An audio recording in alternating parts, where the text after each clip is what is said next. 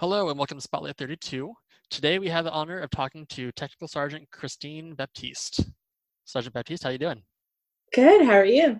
Doing very well. Um, so we'd like to start off with a little personal intro. What is good for us to know about you? Um, let's see. I have been a Blue Knight for uh, going on 12 years. Oh, wow. I have been in the military 18, vast majority of that being a Blue Knight. Um, I I don't know what else anybody wants to know. Uh, I've had some pretty, I've done some pretty cool stuff, uh, missions throughout my career that are outside of the one and two field. And I've had a lot of cool experiences too uh, during my uncleared time. Okay. So, what is there to know about you that's not Air Force related? I speak four languages. Okay. And English is not my first language, but I was born in Brooklyn. Okay. I am currently studying to be a therapist. Uh, knock on wood, I want to be a psychiatric PA, but I'm going the therapist route first. And then once I retire, going to go to PA school full time so that I can get a prescription pad so I can combine the two fields. hmm Okay. Um, let's backtrack for just one second. Those four languages, obviously one's English. What are the other three? Yes. I speak French fluently. That's my first language. I also speak Haitian Creole and I speak Spanish. Okay. So, I do have Rosetta Stone for Korean. It was a gift from a friend when I had orders to go to Korea, but I never made it. So I'm kind of trying to learn that now. Are you trying to go back in hopes that you do get to go to Korea or just because um, now? no, I mean, at this point, I've been in long enough that there's, I really don't think there's a chance of me leaving Fort Meade.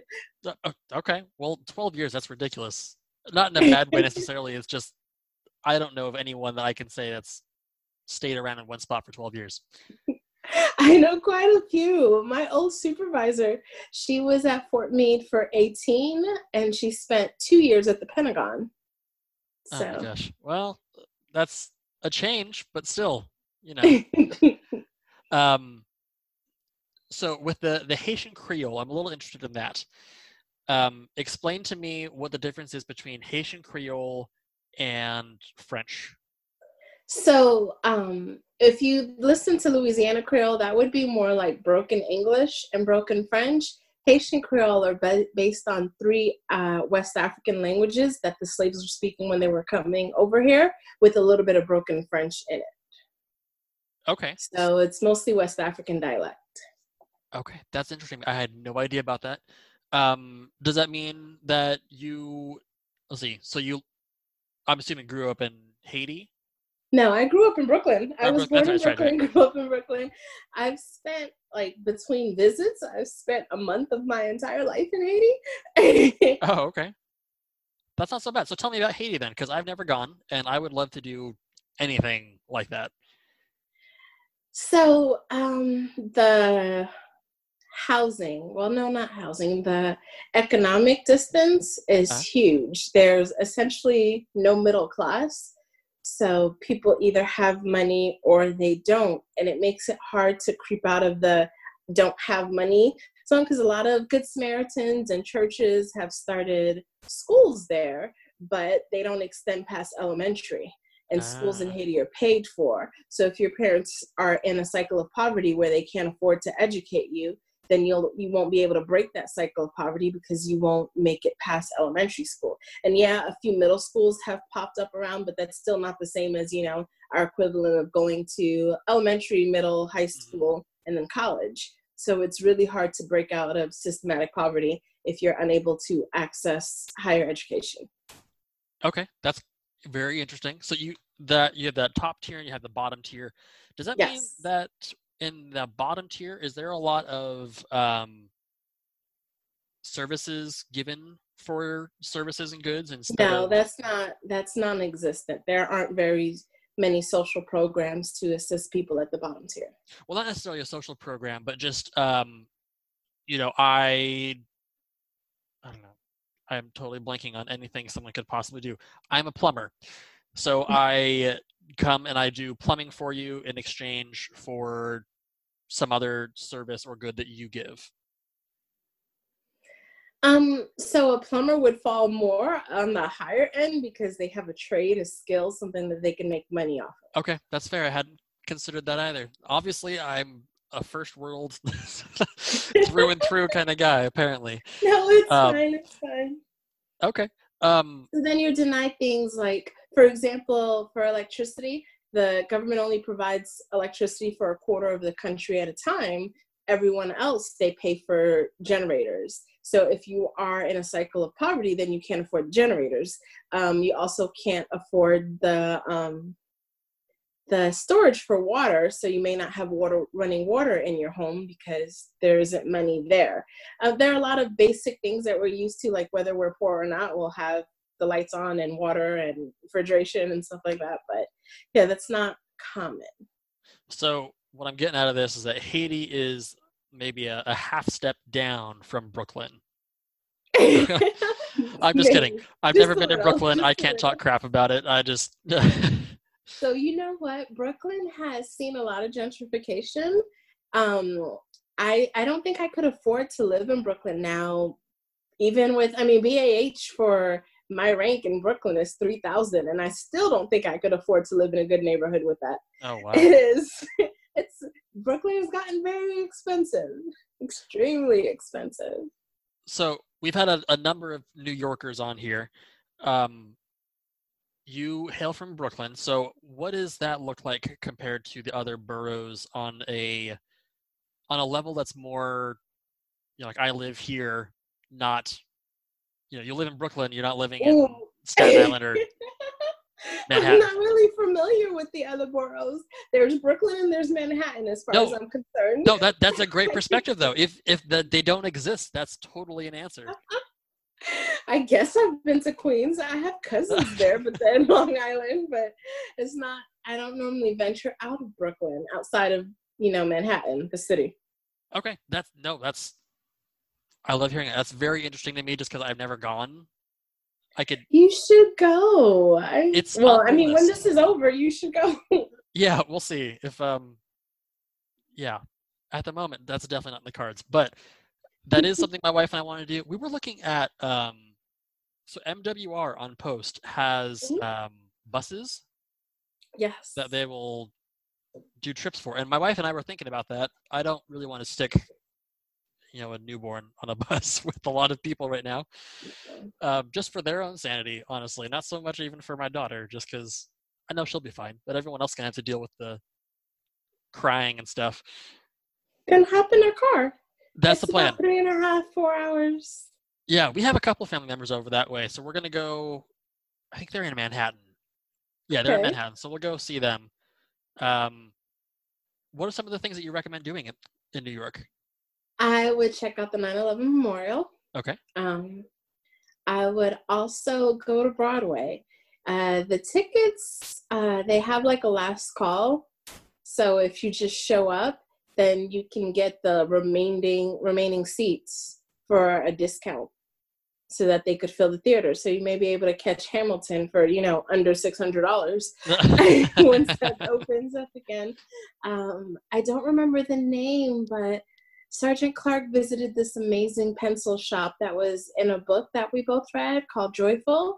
And the pencil shop itself, it sounds, you know, dorky because it's a pencil shop, but it has all these different colorful things and mechanical pencils and pens and notepads. And it's just the colors itself just make you want to smile.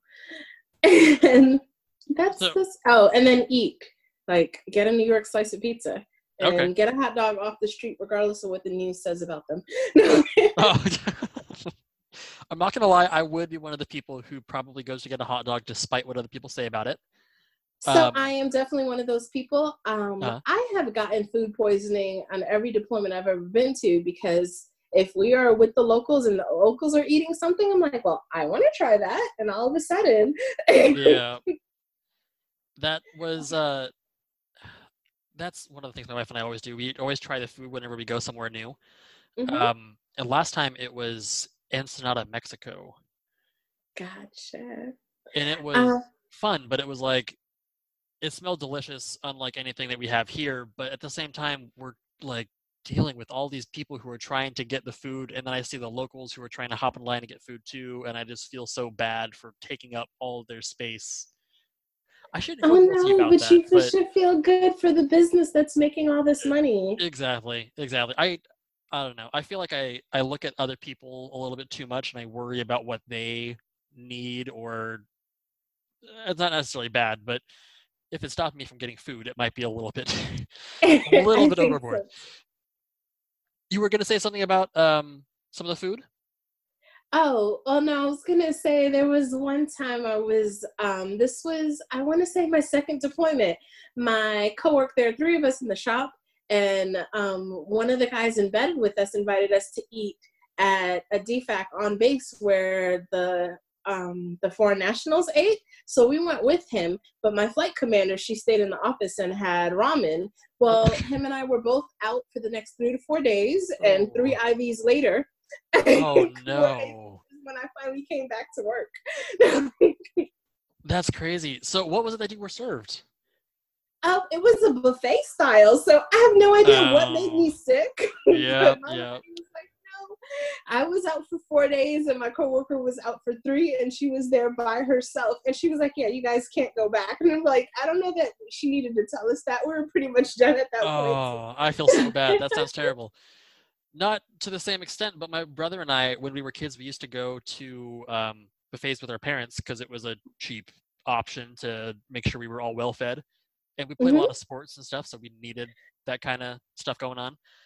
And uh, we, uh, my brother and I, as kids, always liked to wear hoodies. Mm. So when we would go in, we just had this understanding that we were going to have a competition to see who could walk out with the most food. This is us, like- Okay. like 10 12 maybe um so we would line the inside like you know the middle pocket of this hoodie with napkins and then we would go and we'd grab cookies and muffins and it was pretty much only grains because we knew if we took anything else it would get all messy and then yeah. it gets spoiled somehow we would just would lose so we'd come home and then we would have to hide it from our mom like the entire car ride home and then we'd all dump out what we had and make sure no one came into the room so no one knew that we'd been doing this it's just it's just one of those fun little things you do as kids that you don't really recommend doing but i don't, I don't think it was really bad at all no, not on the grand scheme of things.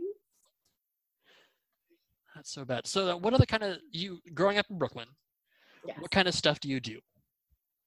So I ended up moving to Florida when I was 13. So I Okay. grew up in Brooklyn majority of my life, and then I went to high school in Florida and in moved back to New York to wait out the eight months of delayed entry. Mm, okay. Um, Brooklyn, I did nothing. We had there's this saying in Haiti. Uh, there's a Haitian saying that Haitian kids say. They sell shirts with it that says "L'école, l'église, la caille." At the three L's, and it's the three places that Haitian children are allowed to go, and that's church, school, home. And they all. So those are the only places I got to go. Um, I lived in the same house for 13 years. I wouldn't recognize my neighbors in the street. Even after moving back, when the investigators came through to do interviews, nobody knew who I was. I didn't know who they were. Um, we just Oh, don't wow. talk to each other. it's just not a thing. But yeah, I did nothing. Um, and then when people would see me, they're like, "Hey, where are you from? That house you've seen me come out of for the last." you guys should know my walking path. I only go to two different places if it's not right here. exactly. Yeah. Um, but even with uh, moving to Florida, I still went back to school. If school got out at noon for spring break, I was on a plane by 6 p.m. back to New York because Oh, only wow. my mother moved to Florida. Everybody else was still in New York. So I spent every spring break, Thanksgiving, Christmas break, summer vacation back in New York. That's insane. I see. I I would have never guessed that honestly because you're such a bubbly person. It seems strange that you would be uh, the the recluse who just goes to you, you know everyone would pretty much only see you at school and church. So it's just that's very true. I wouldn't have Well, thought so. I think my family was super concerned about safety. And Okay. they thought, like, hey, if we kept, I was talking to someone earlier um, about reminiscing about trying to go to the park, and my dad was like, oh, so you guys end up in jail? And it's just like, oh. Okay. It's a little bit far, extreme. but okay. Even when I came home to visit, I was on R and R for two weeks. This is like off of a 15 month deployment, and I told my mom, "I'm this is at 26." I told my mom I'm going to see a Broadway play with some friends, and she said that as long as I was home before the streetlights came on, and I'm like, "You you do realize I'm here from break from actually being in a war zone?" And she said, "You heard what I said." I didn't end up going because the show started at 7:30 and the streetlights would already be on. So Oh man. it I- a lot. So I've I understand your parents' logic. I made a lot of dumb choices living in California for a while and we would go um just I, first off I worked in a terrible area. Um the kind of place that movies get made about that hmm people don't like to watch because it makes them feel bad. Um, that just happened to be where I the office I worked at was because it was cheap. Um, and I would walk by a grocery store, a whole bunch of taquerias, and a school. And whenever I did that, it I felt so bad because I had to go in like all dressed up. I had to wear a slack and tie every day. Um, and I would walk that and I wouldn't think anything of it. And I feel so it it scares me now thinking that my wife could be walking along a street with something with a terrible neighborhood like that. Um so I, I understand that nowadays the the staying in because you don't want to be subjected to terrible things that happen to you. Um Yeah. I just wish I hadn't been so dumb to kind of ask for it in some ways. I understand. It was, I mean, it's gotten better over the years, but there's just, there was just so much going on at the time that Mm. I understand. At the time, I was upset with my parents, but when I got older, I'm like, okay, I get it. They didn't want me to be a missing child. yeah. So let's talk about that for a second. With your parents, uh, were they very supportive of you doing other things if you're just staying at home, or is that? Oh, um, I mean, so it changed dramatically when I moved to Florida. uh, So I I had a social life there. I had maybe too much of a social life. uh, But as for like other things, uh, there's an immigrant mindset that there are only like five career fields that you're allowed to be part of, and it's like doctor, lawyer, engineer, accountant, and nurse. uh, So up until recently, every year my mom would call me on my military anniversary to tell me how many years it's been since I ran away from home, and then I had to go like, mm, I didn't run away from home. okay, I am an adult. like, so I think it's very recently that she's I come to terms with the fact that I'm in the military. Um, to them, so I, I still don't think that they have a full grasp of what it means to be uh, a service member. Uh, So she kind of thinks it's something that someone does if they have no other choices in life. So to her, she doesn't do this anymore, but when people would ask her how I'm doing, she would break down and cry. And it's like, but what happened? Why is Christine in the military? She's making peace with it. Now that I'm getting ready to retire, she's making peace with it. yeah. Well, it, especially because you've only been, you know, I don't know how many miles that is away from from New York. Or I assume that she's still in New York. Is that right? She's or in she... Florida. still in Everybody's Florida. in Florida. Oh, so they all moved from Brooklyn to Yeah, Florida. everybody since then. Yes, I have one brother in New York, but everybody else is in Florida. But I mean, I started off my career field in Alaska, so that made me far away. And then I was in Nebraska, so might as well still be in Alaska. Yeah, yeah. still pretty far from my family. And they were concerned because I mean I came in at the height of September 11th, and Yeah. and then I kept deploying. So there's this stigma like it doesn't matter what I tell her, she thinks I'm standing and laying in somebody's ditch with a gun, Yeah. you know, about to get killed. Yeah, yeah, yeah. No, I I get that one. That was I have had a lot of family members who have that same concern. I've had to explain to them that I don't do anything remotely dangerous. the most dangerous part of my commute i i of my job is my commute. So that's you know, that is what it is. Um Yeah. so I I remember 9/11 um and that was a big influence on me. Um like it was for I think the majority of Americans. But that really helped kind of push me in that direction of seeing my dad is in the army 9-11 happens my dad gets deployed and i didn't necessarily think of it as a terrible thing where i was i wasn't focused on my dad is gone. Um, instead i understood what he was doing and i understood why he needed to do it. Um, did you have any was that your reaction to 9-11 did you have any kind of was that like an influence for you to join so um, when 9-11 happened i was already in the delayed entry program. Oh okay. And i was in brooklyn at the time. Oh wow. And my brother and my aunt both worked in the building. So everybody's concerned immediately when we found out it's a terrorist act. It's like oh you're going to go to war you're going to go to war. Call your recruiter see if you can get out of this. And it's like no no. Like it just confirmed that this was what i was supposed to be doing. Yeah so like yeah, yeah. well, if we're going to war then this is why i joined and even though i joined beforehand it felt like this is the purpose of I 100% u- understand that. In oh, when was it? 2017, I think, Mhm. when um we dropped one of the Moabs in Pakistan. Mhm. Um, my first gut instinct was to be mad that we had made that choice. Um, and then that pretty quickly went away, and I realized that that was not. Why would I be mad about that? That was done for a certain reason. Um, yeah, and then that was actually a big driver. t- I actually joined after that.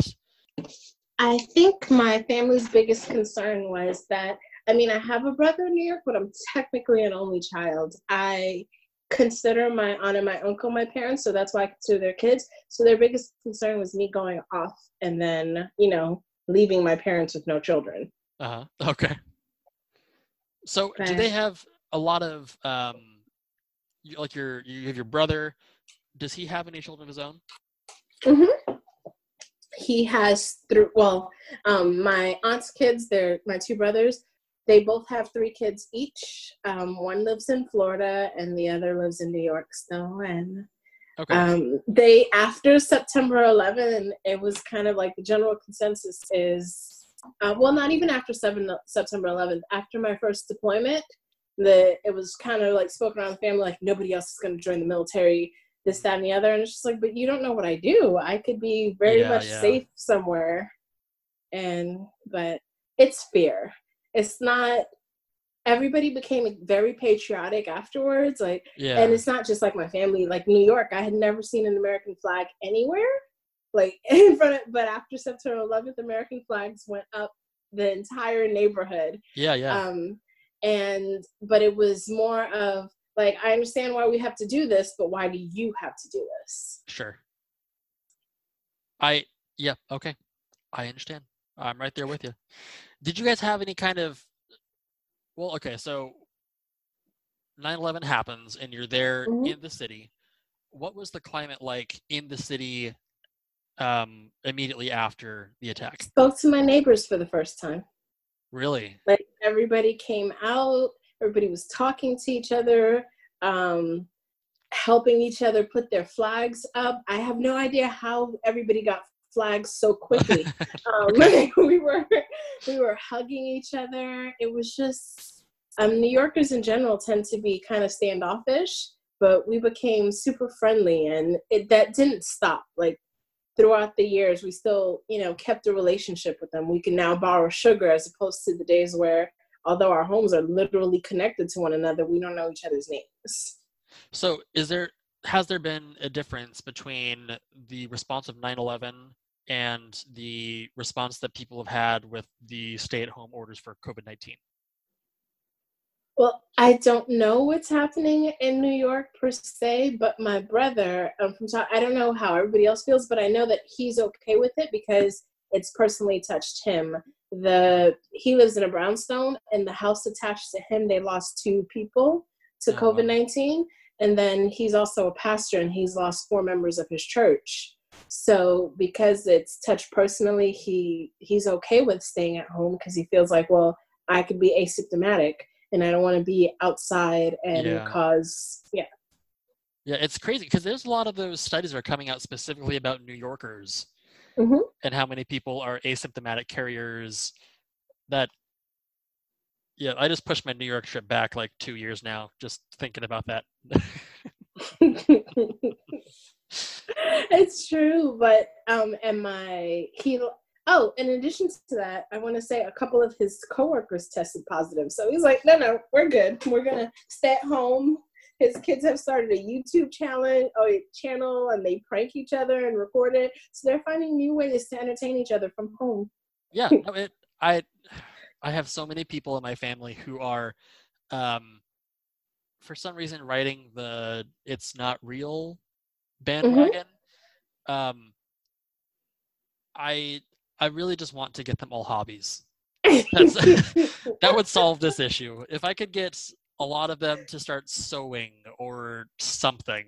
something. Make some masks. Be productive. Exactly. Like, just yeah, find something. So what are you doing to be productive right now? Well, I'm in school full time mm-hmm. and I'm also still working. Like, so I don't really have any time to not be busy, if that makes any sense. Sure. I haven't really felt that extra spare time that everybody else is talking about. Um, between work and school, I am busy all the time. Okay, so if we took school out of the mix, what would Christine be doing? Well, I it's been on my list of things to do forever to relearn how to play the piano. Okay. Um, I have a piano, but the only time I touch it is when I go to dust it. so, so I was like, I'm gonna play, I'm gonna play. So every now and then I'll go buy some new piano books, and then I have everything from level one to expert at the house because in my mind I'm gonna teach myself and just work my way up quickly again. Yeah, yeah. It doesn't, it hasn't happened yet but it's on the list of things to do. Um, I also uh, I started a cooking channel when I was in NCOA. I was cooking with my Instapot from my hotel room. not sure if that's allowed, but you know, time has passed. and it's been on my list of things to do to like show people how to make full meals from their Instapot for people who are short space. But I haven't made a video since graduating from NCOA. Okay. And and then I mean I have airmen and uh, they keep me busy. I like to meet up with them, do stuff like lunch over Zoom or just in general chat, have one on one because I just want to make sure the people who are here without their family still feel connected and know that like, hey, mm-hmm. I'm here for you. Yeah, yeah, yeah. So what has been? It sounds like maybe not a lot, but what has been the difference um, in your mind in supervising in quarantine and in a normal world? Um, I think I mean I talk to my airmen all the time, but I feel now it's more deliberate and conscious. So we uh-huh. have better com- um, conversations because making it a point to reach out as before. It's like, wait, I don't necessarily make the time out because I'm going to see you every day, and we yeah. can just chat in passing as opposed to, you know, setting my alarm and timer and having this dedicated time just for me and this other person. So, do you think that the the the relationship that you have with your airmen is going to be stronger coming out of this, or do you think that it's going to be um, almost too casual? I think so. I think um, is I think the pandemic is just allowing people to see like, hey, we are all experiencing the same thing at the same time. So the trauma of it all is just gonna bind, bound, bind or bond us better. there you go. Okay, I like that. Um, let's get away from all the the pandemic talk. Let's yes, we're done with that. Um, you talked about making meals in your instant pot. Yes. What kind of stuff do you make? Uh, so in general, my kitchen might as well say I've seen on TV. If there's an infomercial associated to a product, I own it. I have been waiting for my hour plate or wait, hour pan, no, always pan for the last four or five weeks uh-huh. because you know of the Instagram ads for it. But yeah, I make everything. Yesterday, uh, oh, um, yesterday Sergeant Caesar did that cooking channel uh-huh. his Creole Louisiana beans, and I did the beans in the Instapot first. And then I also, because my drumsticks were, he suggested making fried chicken. So because my drumsticks were frozen, I pre-cooked them in my Instapot for five minutes, and then um, in my marinade, and then I threw them in my air fryer for another ten, so that I could get you know, fried chicken to go Oh with the red beans and rice. But I pretty much make my thing is if I go out to eat, um, trying to recreate whatever meal that I had there, my version of it. So Okay. that, yeah. So, So if I like you- something, the goal is taste it and figure out what's in it and then try to make it on my own. Okay, so is that restricted to any specific types of food? Like, do you like? it's uh, everything. I'm is it? open to everything because growing up, I only ate Haitian food. Going out to eat was something that was reserved from like graduating for something. it was Oh, just okay. not something we did often. uh, So um, now it's I want to eat every genre of food, but I would have to say top two favorite would still be West Indian food and Korean food is my second. Well, or even they're tied for first. Korean and West Indian, and that's all West Indian. That's Haitian, Jamaican, Puerto Rican food. okay. Um, that's a lot. Like I, I don't know. My thing is I, I haven't had a lot of that. So I can't speak to Haitian food or Puerto Rican food. Um, how does that what does that look like? So all the West Indian nations pretty much have plantains. Rice and beans and plantains, those are staples. And the foods are similar in taste. It's just the seasoning might be a little bit off. Like um, I would say Hispanics use sofrito while Haitians would use epis. But at the end of the day, it's like the same base. Um, a lot of cilantro, cloves, um, allspice, uh, island fruits, mangoes, and um, pineapples. Like everything is very tropical, and Okay. red snapper is kind of a staple in all the nations. And we all have our own different version of an empanada. So we we have the Haitian patties, there's Jamaican patties. That then there's the you know traditional empanada Uh, with all of them with like a flaky crust and ground meat inside of it. So it's it's similar, but I think it's because um, all of us are originally from West Africa, yeah, yeah. and it's a lot of the same staples there. Okay. So it sounds like overall it's a bit more earthy. Is that Mhm. a fair description? Yeah, earthy and tropical, and lots of seafood as well because you know all the islands. yeah, yeah, yeah. I'll have to find a place like that because that sounds good to me. I I don't know. I feel like when I cook, I cook things in such a like I get into my ruts, and Mhm. then I start cooking one way, and then everything kind of starts tasting the same despite it being a totally different dish. Gotcha, gotcha. Well, you gotta switch your seasonings up. I have maybe 50 different seasonings Oh at the house so that everything can have a different taste and flavor. So what are your your uh, seasoning workhorses? Well, I mean, garlic goes in everything. Sure. Garlic powder goes in everything, and I prefer to get the one from the Amish market than I do anywhere else because the flavor is stronger. Okay. And um, be all end all. This is if I'm not cooking a particular dish from a different area, then I'll use the low sodium Lawry's seasoned salt. I do. Yep, that's one of my go-tos. Definitely.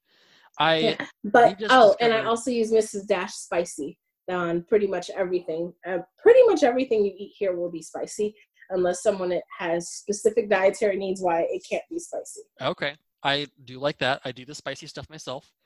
Um, right before I left for BMT, actually, I set up for my wife a whole bunch of those like monthly subscription boxes. Nice. Um, she had no idea it was coming, and one of them was a spicy, like a hot sauce one. So she got a new hot sauce every month, and now they're just sitting in the fridge because they were too hot for her. So now it's all me who eats those, and that's okay. oh, you'll have to try Grace's hot pepper sauce. Ridiculously spicy. It's from Jamaica, but it is Yeah. really, really good. So is it one of the ones that tastes like a pepper, or is it like kind of a okay? It tastes like a habanero pepper. Okay, I'm all about that. I like the stuff that tastes like something that hasn't. I don't know. I feel like a lot of the processed like sauces and stuff like that kind of tastes like Windex. Gotcha. Something that isn't like that would be fantastic. That really, yeah, elevates it by being its own flavor. It's awesome. I can recommend some West Indian places for you. yeah, give me a couple. Um, so there is oh there is, oh my goodness, I'm drawing a blank. There are two Haitian restaurants in Silver Spring. There's a Dominican restaurant here in Laurel, and um, Cabasana. It's the name of the D- Dominican place. There's a Casa de Mofongo. It's a Puerto Rican place in Silver Spring, and um, the Haitian restaurant's name Giselle's. So Okay. yeah, three spaces. Okay, I I'm gonna have to write that down because that sounds like something I would love to try. Um, we're always trying to do new things. We found um, before the pandemic, we didn't realize that pupusas were such a big thing in some Mhm. areas over here. So we went on a pupusa hunt, just trying to find some good stuff. Um, so I'm all about trying to get out there and try some of the the other cuisine out there. Nice. What are some of the things that you feel like you've gotten to experience that other people may not have? Oh, um, I haven't seen this come up on AMS anymore, but this was at the height of the deployment in Iraq, and they were looking for intel people to embed teams with the army. And I volunteered to join a weapons inspection team. So I was part of the analyst cell. Um, so I got to do route clearance. And then after my missions, I would come back and, you know, put on my Intel hat and make pretty PowerPoint presentations and and yeah, so um, I have a picture of myself. Like I didn't tell my family what I was doing because I didn't want to stress them. And my mom was checking out pictures, and she's like, "Hey, what's this?" I was like, "That's me in my bomb suit." And she was like, "What are you doing that for?" And I was like, "Oh, when I use the robot to take apart bombs." And then she starts crying, and I'm like, "Oh." Wait, no, I no. didn't tell them what I was doing when I was Yeah. out there, that was pretty cool. That's awesome. I would. I wish that I could do any of those more intense things. Like I think it would be so cool to be a part of EOD. I Um, I do have an EOD patch. I even have like multiple books that they gave us during our courses beforehand, talking about how to dismantle. Part of me wants to recycle it, and the other part of me is worried about what the recycling man would think about me and what I do. totally and fair. then I did get to be in Minuteman, and that was pretty Oh. cool. During my time there, I deployed three times with them, and I got to get tower certified. Um, so the certification course is really, really cool because you get to rappel. And I just never thought of myself as someone who would rappel off of a tower. But when they told me I didn't have a choice, I realized afterwards it was fun. So How high was the beforehand? I protested, but it turned out to be really, really fun. That's great. Um, and I got to deploy with the Canadians as the only American person there, and that was really, really cool as well to see how um, other people do it, other nations do it, and it, they they do it differently. They have a party once a month where the government sends them kegs What? and meat to grill, Oh. and yeah, where and they have a full blown pool party, which we don't we don't do that. I have um, my pen and paper out now, and I have a congressman to write immediately. Oh, I've also done um, gone on missions with Australians, and that's pretty cool too, because they don't separate themselves by sexes the way that we do. So uh, your roommates will be everybody, and the bathrooms are shared. So that was different for me as well. Oh, I'm like, oh, so there's no female restroom. Oh, okay, whatever. and um, my time at Airman Family Readiness, I think that's really, really, really cool. So they paid for me to do, well, the FSS gave me one of their slots, so I became a master resiliency trainer through them. They paid for me to become an applied suicide intervention trainer. They uh, um, um, got my command financial specialist certification. They're also paying for me to get my CFS license. So my time at the Airman Family Readiness has gotten me like a lot of certifications that Wow. help me help airmen. So I get to, you know, do one-on-one financial counseling sessions with airmen. Um, I've been able to host sessions. I've done it with Wing Leadership here and at Andrews to help with suicide intervention. Um, yeah, I can't That's think crazy. of anything else on top of my head, but those are lots of really cool things that. That's like, great. So Yeah. I, I normally like to at the end ask if you have any kind of programs that you like to plug. Um, let's do that right now though, because it seems like you have so much knowledge. There's no reason why we should limit that to something at the well, end. Um, Air Force Assistance Fund.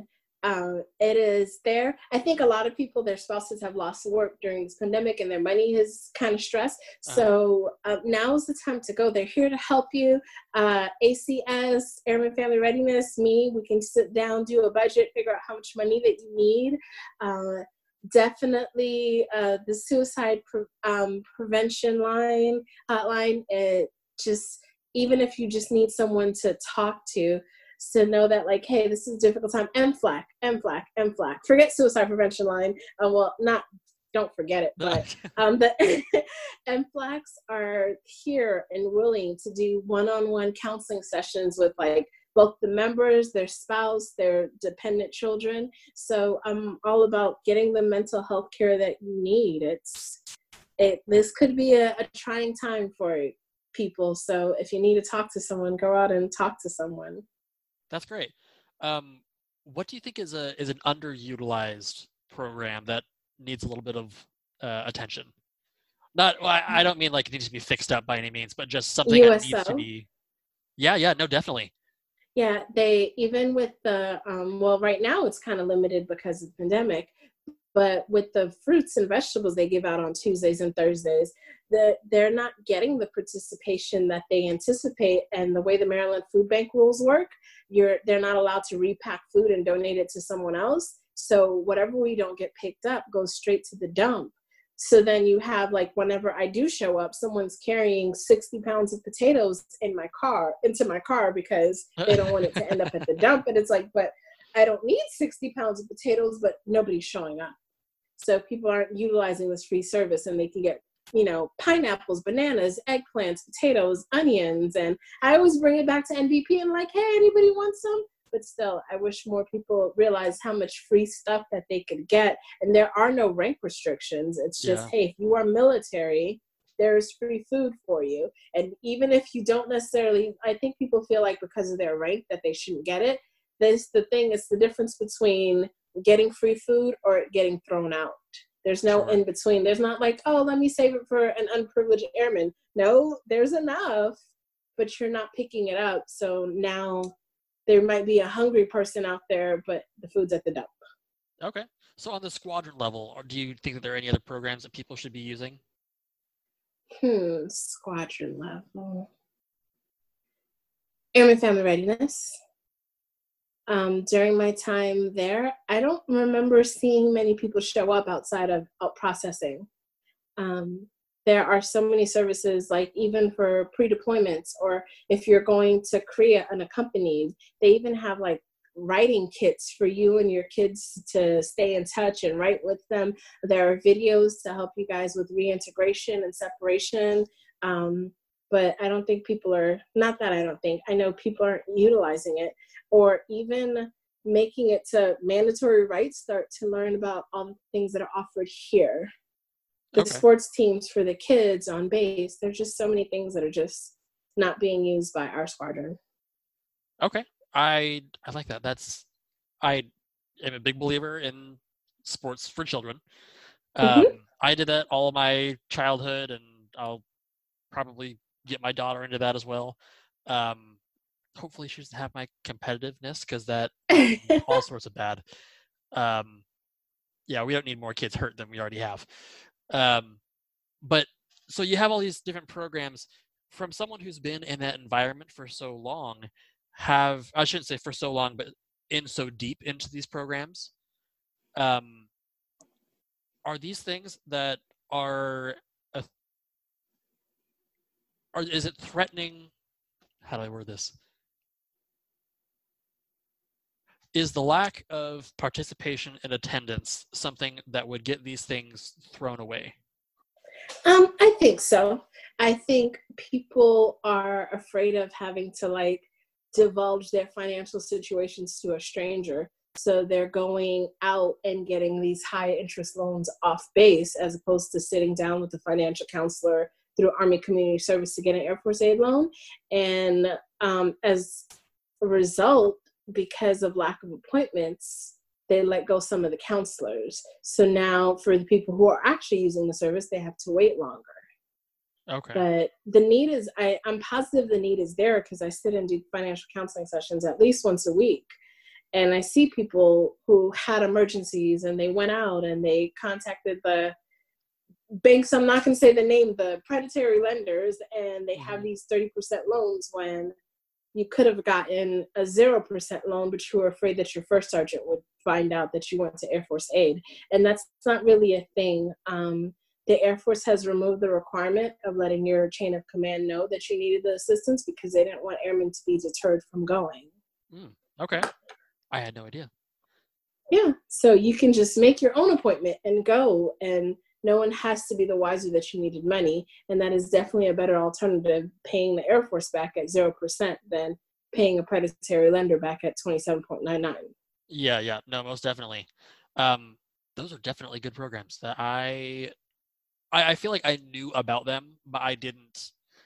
Oh, Uh, budget for baby. The Navy does the class, but if you know, if you go through the Airman Family Readiness, they'll contact Air Force Aid at Andrews and get the gift card that would go along with going to the class. So that not only do you get, you know, a financial class about preparing for a child, you'll also get a gift card from AFES to assist with, you know, diapers and wipes and other whatever it is you might need from the BX.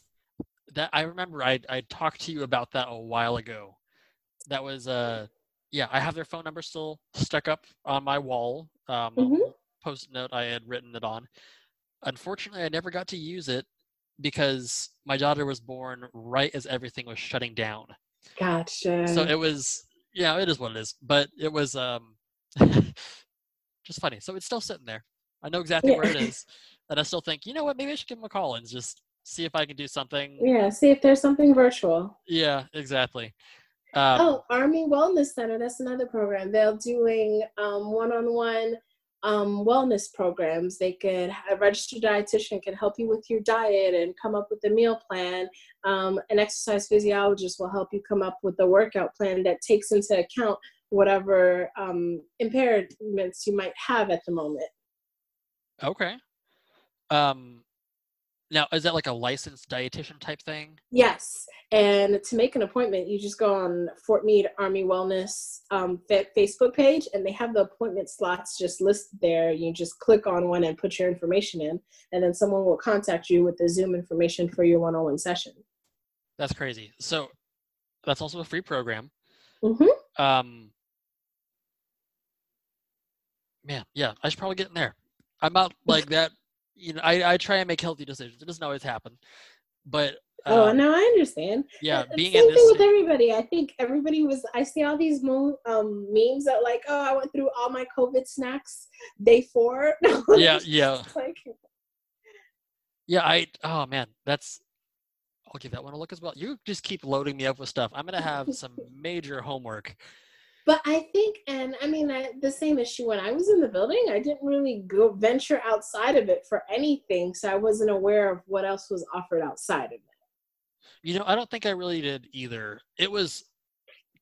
I remember looking at um, the squadron and the wing emails, and seeing different opportunities pop up, and I would say something about it to someone, and they would say, "What is that?" Well, Yeah. I know for a fact you got that email because everybody got that email. But you just have to, you know, do a little bit of reading. Um, Mhm. I can 100% admit that I have not taken advantage of a lot of the benefits that I probably should have. So Oh, that makes me think of something else. Underutilized WIC. Um, yeah, uh, what is it? White women, infant, and children. Yeah. A lot of airmen qualify for it, but they just don't know enough to apply. And you can apply for WIC on Fort Meade at the Army Community Services and get your benefits started there. So it's not even a large commute, and it'll save you guys a ton of money on formula and um, milk and cheese and vegetables and staples. And that's not utilized as well. And Fort Meade has a great immigration program so if someone is married to a foreign born, born spouse, being active duty gets your um, spouse priority and appointment wise with counselor and the ability to fat push through their citizenship paperwork. And at this um, at these appointments, they set one-on-one appointments, and someone reviews your spouse's specific case, uh-huh. and then tells you exactly what they um, need, and then they push it through.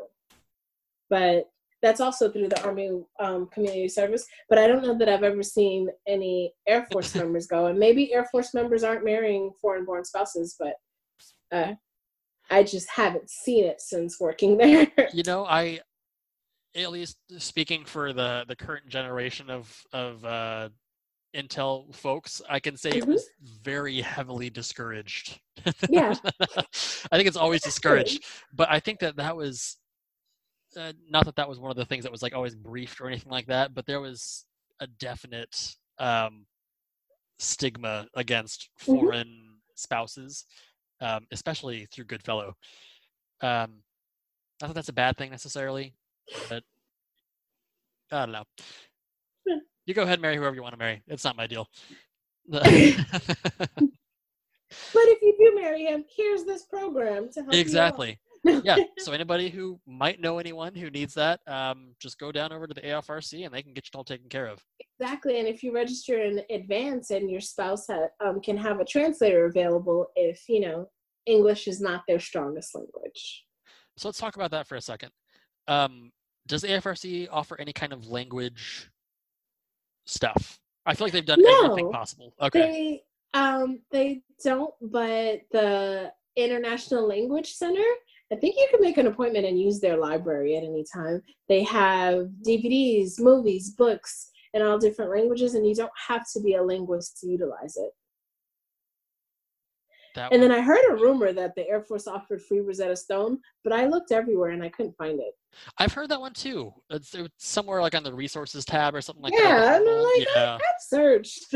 I've looked through that entire thing and I keep seeing th- like I found the the free consumer reports and I never found Rosetta Stone. I was a little upset about that. I did find the ten dollar Microsoft Word, but I haven't found yeah. anything else. Yeah, exactly. And I feel like I always find something new whenever I look at the resources tab, which isn't very often. So it could just I've, but. but I have used the International Language Center both here and my last um, duty station, and it's really cool. Like it is, you can it you can turn on the subtitles and kind of learn that way through like straight immersion. Okay, yeah, my wife and I have been talking about learning another language so that we can teach that to our daughter. So she's like two months, two and a half months old. Oh, perfect timing. Yeah. So we um we she's we found out that she likes Elmo. Elmo is her thing. So we're debating just turning on Sesame Street in a different language and just listening to it and Hey, that's the way I learned how to speak English. When I started kindergarten, my mom, and she tells me the story all the time, that she went to the kindergarten teacher to tell her, like, I never went to pre K, that my daughter doesn't speak English and, you know, please take the time and whatever to uh-huh. be patient. And at the first teacher conference, uh, she was like, No, your daughter speaks English, it's fine. well, I had never spoken English, but they put me in front of PBS all day long, so I watched Sesame Street, yeah, Reading yeah. Rainbow, and I just kind of understood it, but I never spoke it because nobody was speaking to me in English. But when I got to kindergarten, everybody was speaking this language I saw on TV. I spoke it back. oh, see, so we were. Um, my dad was army, and he was stationed in Germany, so we lived there for a while. And my brother, my mom, consciously enrolled my brother in a German kindergarten. Nice. So he was the only American there, and he didn't speak German whatsoever. But that was the same exact situation. He didn't really watch anything in German previous to that, mm-hmm. but he just had to go in and survive and. and he picked it up. My mom speaks German because my grandmother, my mother was kind of the rebel of her siblings, and my grandmother insisted that they pick up a second language in school. And she told them all they were going to learn English because it was the language of the future. And my mother, wanting to be different, um, she learned how to speak German. And years later, she ends up in this country and doesn't speak English. And all her siblings just thought it was hilarious. Like, well, guess you should have listened to mom. That's yeah. So along with the lines of the same language thing, um, I have so many family members who have done so much traveling to other places. My wife and I want to try and find a language that we can learn, but we kind of want it to be our own thing. Nice. But it's proving to be difficult because I have um, my mom who speaks a little bit of French and German and Spanish. Mhm. The majority of my family can speak Spanish. Um, some can speak Portuguese, Italian, Russian. Uh, so we're running out of out of things that are like. oh, you just gotta pick some random dialect. we've we've thought about doing like an Asian language, but we want to travel in Europe a lot more than we want to go to Asia. So we're trying to. well, if you're gonna do Europe, then you have to do French. Because, and this is something I know through SABC, the only two languages recognized by NATO is English and French. So French I would be the way to go. Yeah, that's why all the SABC paperwork is both printed in English and in French. I had no idea. That is okay. Random stuff I know. I would Oh, have never that's put something else that I got um through here. I became an SABC instructor, um, and it's I I did a month of SABC with the Army. So when people complain about the Air Force's four-hour class, and I'm thinking like, oh no, like the Army makes you like jam it in each other's nose, give each other IVs. Oh, like, it's a totally different ballgame. that's Go crazy. Enjoy your PowerPoint. Yeah, exactly. No big deal. You're not going to play a needle dummy. Exactly. Like, no, no, this specialist is not going to stab me. No, so I have my 18, limits. No. yeah, exactly. Oh, it kind of makes me cringe a little bit. My dad was um, he originally was uh, medical in the army, Mhm. and then he started trying. I don't remember what he was doing, but he was talking about giving each other IVs and how they would do it like underneath a tree in the park. That is not a with me. And it sounds like a reason to get arrested. Someone will see you and think you're It innocent drug user. Exactly. really, the park? Yeah. never somewhere else. No, sir, I'm not doing heroin. I'm just trying to practice. I don't know. He did. I it may not have been him, but I think someone else was telling me that when they learned to do IVs in a similar situation like that, that was their um, their go-to after they would go on like week weekend long benders. They just give each other an IV and try and flush everything out real quick before. They. Oh, I've heard that too. I don't know how accurate it is or if it's even true, but I, you know, people go to some interesting lengths to try and do that kind of stuff. Yeah. but I mean, I heard it. I saw it on Grey's Anatomy where a doctor was hungover and decided to give themselves an IV. Oh my gosh. so I don't know how realistic that is. Yeah, there we. Yeah, I'll do some. No, I'm not even gonna do the research on that. Honestly, that's not something I need to know. Just in case you have a bag of saline available. Like, yeah, exactly. I have to use this bag of saline before it expires real quick. Let me go on a have some fun this weekend. Well, I think we've had a pretty good amount of fun. Let's. Oh, uh all mine. Yeah, I've enjoyed it a lot. Let's um go to those questions I like to ask at the very end. Okay. Um, what are you most proud of? Surviving. Um, definitely. It's I did not think I was gonna make it to the end, but now that I'm at 18 and a half, I'm pretty sure I'll make it to 20. Okay. So yeah, surviving. I think we don't give enough credit to just overcoming and surviving the hardships that come along with life. Sure. So, would you say that um, that kind of uh, how are my words not formulating right now? Um, would you say that there is a mental burden, necessarily burden, but just uh, a weight that's kind of put on people who try and wait out their 20 years? um, I don't I wouldn't say that there's a weight, but I do feel like out, outside of the military, like there people just don't understand. Like I, if I'm uh-huh. feeling tired, my friends will be like, "Oh, you know, just take a sick day." And I'm like, "That's that's not a thing." Yeah, sorry, Like, that's not a thing. And I saw a meme that said that, "Oh, you'll never understand the difference between you know, like."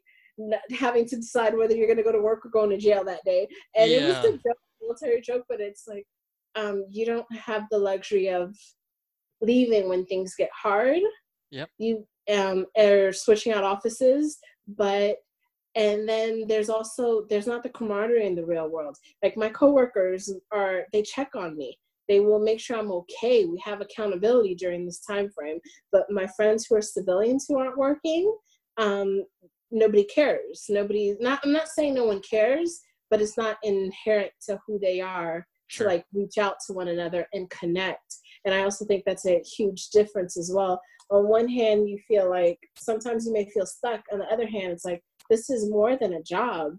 These these are my for lack of a better word these this, this is my family like my cousins brothers siblings and if something happens to one of us it is happening to all of us sure. and we are all doing this together as opposed to you know alone in your home struggling.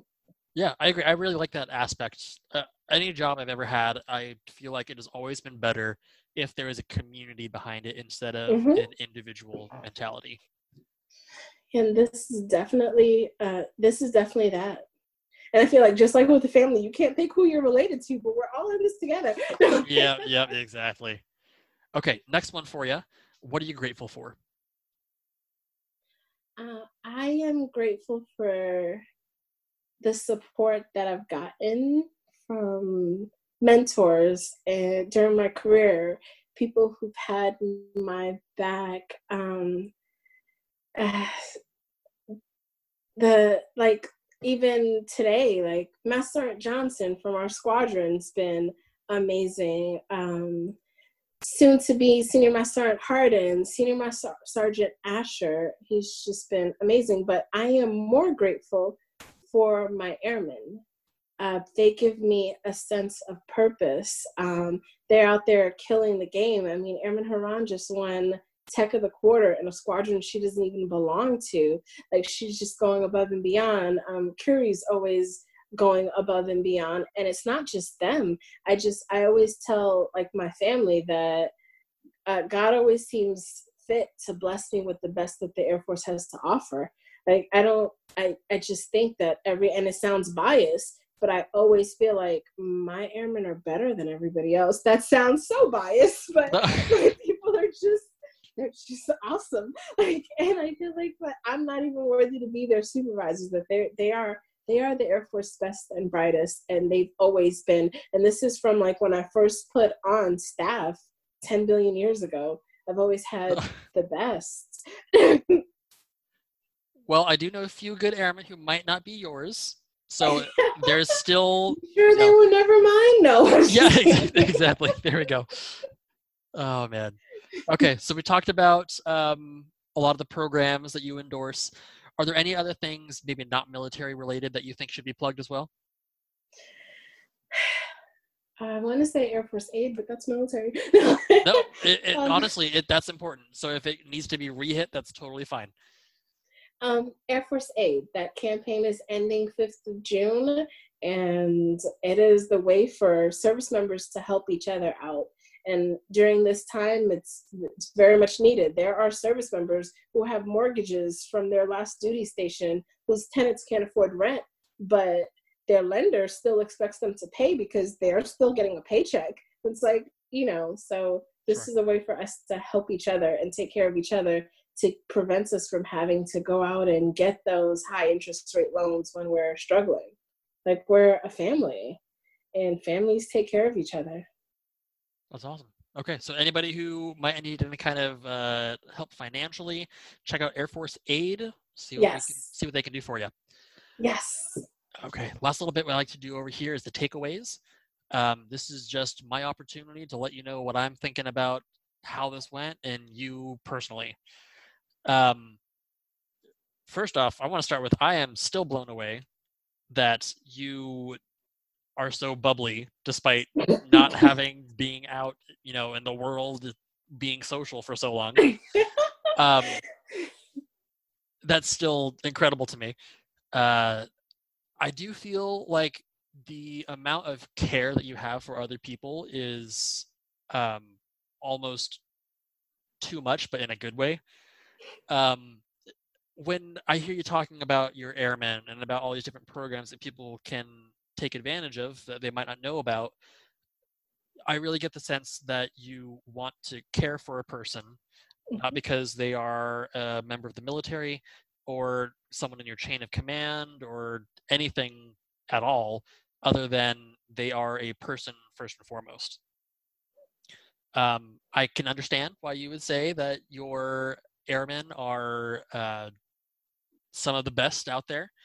Um, and, but I really think that that's um, largely in part to the way that you've helped nurture them and make them feel like they have a spot and that they can accomplish more. Um, I, let me ask you real quick: Do you set goals with your airmen regularly?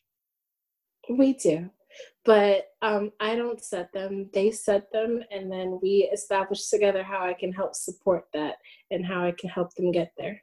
See, and that's fantastic. It's it's the idea of um, y- you're walking along with them instead of turning them loose and saying, you know, you're going to go do some school or something like that. Yeah. It's actually something that has a measurable impact, but then you are able to gauge it because you're watching it happen in real time. Yeah. Um, that is incredibly commendable. I think that as many people as want that want to be good leaders as there are, they don't because I don't want to say they get selfish, but they just get um, they have other things going on, which is totally understandable. But you've really given yourself to people. Um, Thank you. yeah, no problem at all. Um, on top of that, you are a wealth of knowledge. Uh, I'm sure that we could have this go on for three hours, and you would still have other things to say, other things that can help someone else out. Um, yeah, which is just reinforcing everything else that I have previously said. Um, so that's what I have for you. Well, thank you for asking me to do this. It was a pleasure, absolutely pleasure. And Airman Norman, I am so impressed by you. I am glad that I get to work alongside you. Well, thank you. Hopefully, I get to be a part of the squadron a little bit more soon. Thank you all for listening. This has been Spotlight 32. If you'd like to be part of the program, you can email me at spotlight32podcast at gmail.com. We do also take questions that you would like to have asked to other people, as well as suggestions to make the show better. Thank you guys and have a good day.